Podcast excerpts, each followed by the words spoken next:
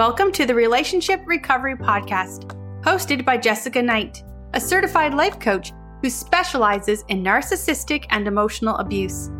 This podcast is intended to help you identify manipulative and abusive behavior, set boundaries with yourself and others, and heal the relationship with yourself so you can learn to love in a healthy way. Today, I want to dive into narcissistic projection. A core characteristic of a narcissist is that they project their feelings onto you.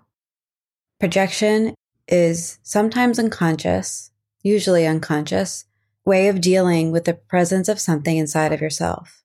And it gets externalized because it's so irritating to us. And a healthy person with good self awareness would realize what they're doing, or if they're called out on it, probably have the awareness enough to stop and realize and turn inward. But a narcissist won't see the behavior within themselves, even when you bluntly tell them that it's there. This could be unacceptable or unwanted characteristics or flaws, thoughts, emotions, actions, feelings. And it's important to see projection as a defense mechanism for the narcissist. It's the way in which they tell on themselves. They reveal who they are and what they're doing. And so I want to unpack this a little more. So, through projection, a narcissist will call you what they actually are. They accuse you of doing what they're doing or what they're planning on doing. They throw all the uncomfortable feelings onto you because they don't want to deal with them. They throw their shame on you so they don't have to deal with it.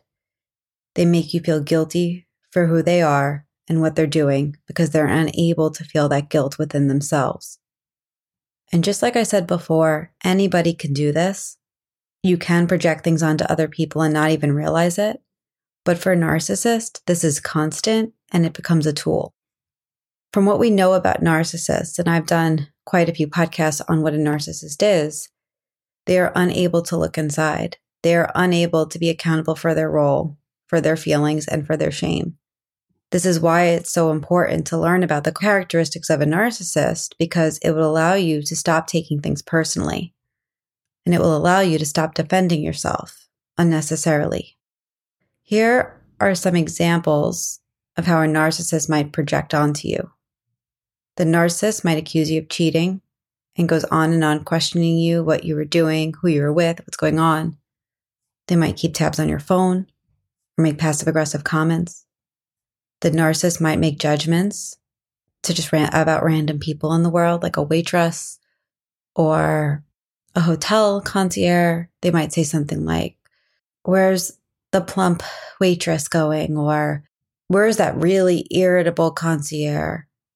When the narcissist might have these characteristics within themselves. You might set a boundary with the narcissist. And if you don't, give them what they want, they will call you selfish. So even if you say, no, I'm sorry, I can't do that. That doesn't work for me. I can do this though. Instead of working with you or seeing that you have a perspective, they will just tell you that you're wrong, you're selfish. The narcissist accuses you of lying because they are actually the liar. And so in these examples, you can see how they're just externalizing. They throw this onto you or whoever and they are unable to face it inside themselves. And so I'm going to give you a few tips on how to deal with narcissistic projection. The first thing is to don't identify it with it. When you start to become clear on some of these patterns, you'll notice how much it's directed at you. And sometimes it might even be around somebody else in the background. But try not to get upset by it. Try not to give them that reaction. Try not to get involved in a back and forth around it. Don't internalize the projection if it's aimed at you. When you don't take it personally, you're able to see what's taking place. And it will help you stay out of getting caught in that cycle. This takes a lot of hard work. But when you choose to not take it personally and look at the whole scenario, the big picture, and realize what they're doing, you will focus more on what they're doing and their behavior rather on if you are what they say you are. This is a hard one. But the second thing you can do is not to project your good qualities or qualities of a healthy partner onto them. This is what most of us do. We project our empathy, our honesty, and all the qualities that we want to see in our partner onto them. But those are our qualities.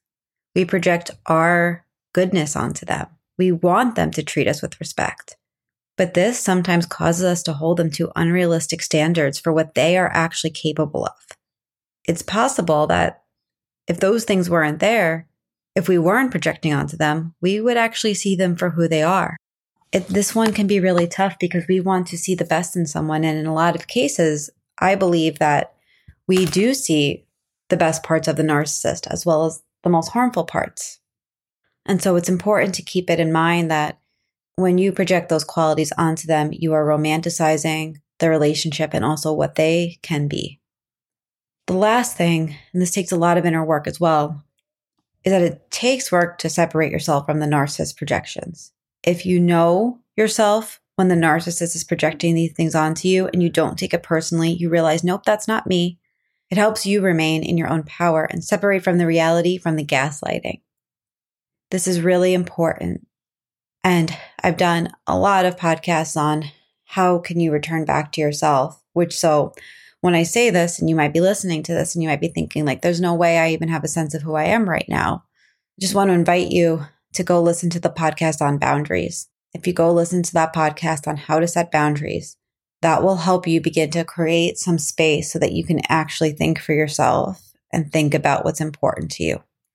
I hope that this was helpful and I hope it shed a light on a topic that can be quite frustrating mm-hmm. when you're in the cycle.